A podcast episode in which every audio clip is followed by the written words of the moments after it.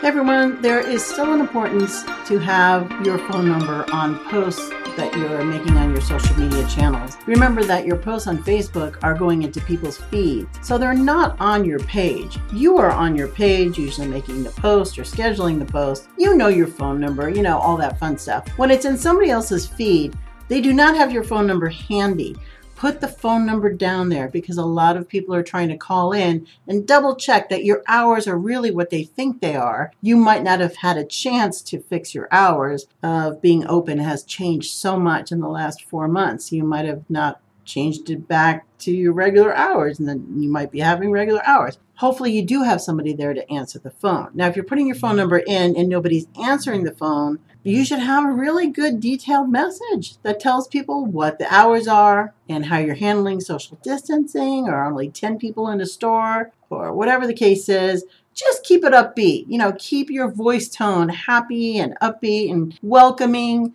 And if they would like a special appointment to be assisted by you only at a certain time, say so in your message and leave them a message. And people are planning their trips when they do leave their homes to maybe go shopping or something for a very short time, and they want to know if you will be open or not. Just a quick reminder on the phone numbers. Have a great day. This is Jan Rossi from Marketing Residency. Take care.